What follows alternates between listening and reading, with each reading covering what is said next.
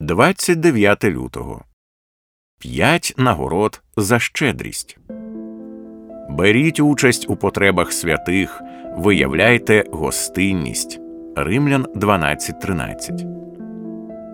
Які ж нагороди ми отримаємо, якщо будемо довіряти Божим обітницям, щедро жертвувати і відкривати свої домівки один одному та нужденним? Перше.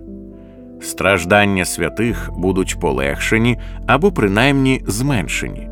Саме це має на увазі Павло в цьому вірші, коли говорить «беріть участь у потребах святих». Ми знімаємо тягар, ми полегшуємо напругу, ми даруємо надію. І це нагорода. Друге. Являється Божа слава. Тож нехай сяє ваше світло перед людьми, щоб вони побачили ваші добрі діла і прославили Отця вашого, який на небесах. Матвія п'ять шістнадцять. Щедрі пожертви і гостинно відчинені двері дому демонструють славу, доброту і значущість Бога у вашому житті.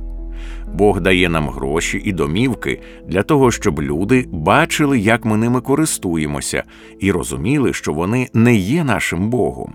Натомість Бог є нашим Богом, і також нашим найбільшим скарбом. Третє. Лунає більше подяки Богу. Справа цього служіння не тільки задовольняє потреби святих, вона переповнена численними подяками Богові. друге Коринтян дев'ять дванадцять. Бог дав нам гроші і домівки не тільки для того, щоб ми були вдячні самі, але й щоб своєю щедрістю та гостинністю ми зробили багатьох людей вдячними Богу. Четверте. Підтверджується наша любов до Бога і Його любов, що в нас. А хто має багатство світу і бачить, що його брат у нестатках та зачиняє своє серце від нього, то як же може Божа любов перебувати в такому? перше Івана три сімнадцять. Іншими словами, коли ми щедро жертвуємо і відкриваємо свої домівки, Божа любов підтверджується в нашому житті. Ми справжні, ми не фальшиві християни.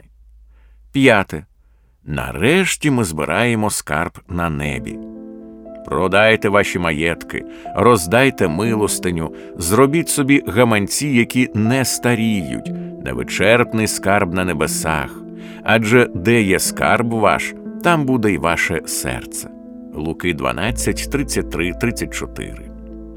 Щедрі пожертви і відкриті домівки знаходяться близько до центру життя у Христі.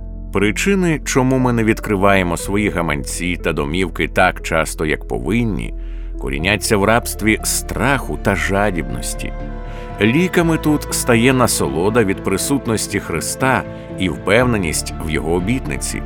А мій Бог, згідно зі своїм багатством, нехай задовольнить усяку вашу потребу у славі в Ісусі Христі. Филип'ян чотири дев'ятнадцять. Наша нагорода – це прояв Божої слави, добро для інших та радість від поціновування Христа разом навіки.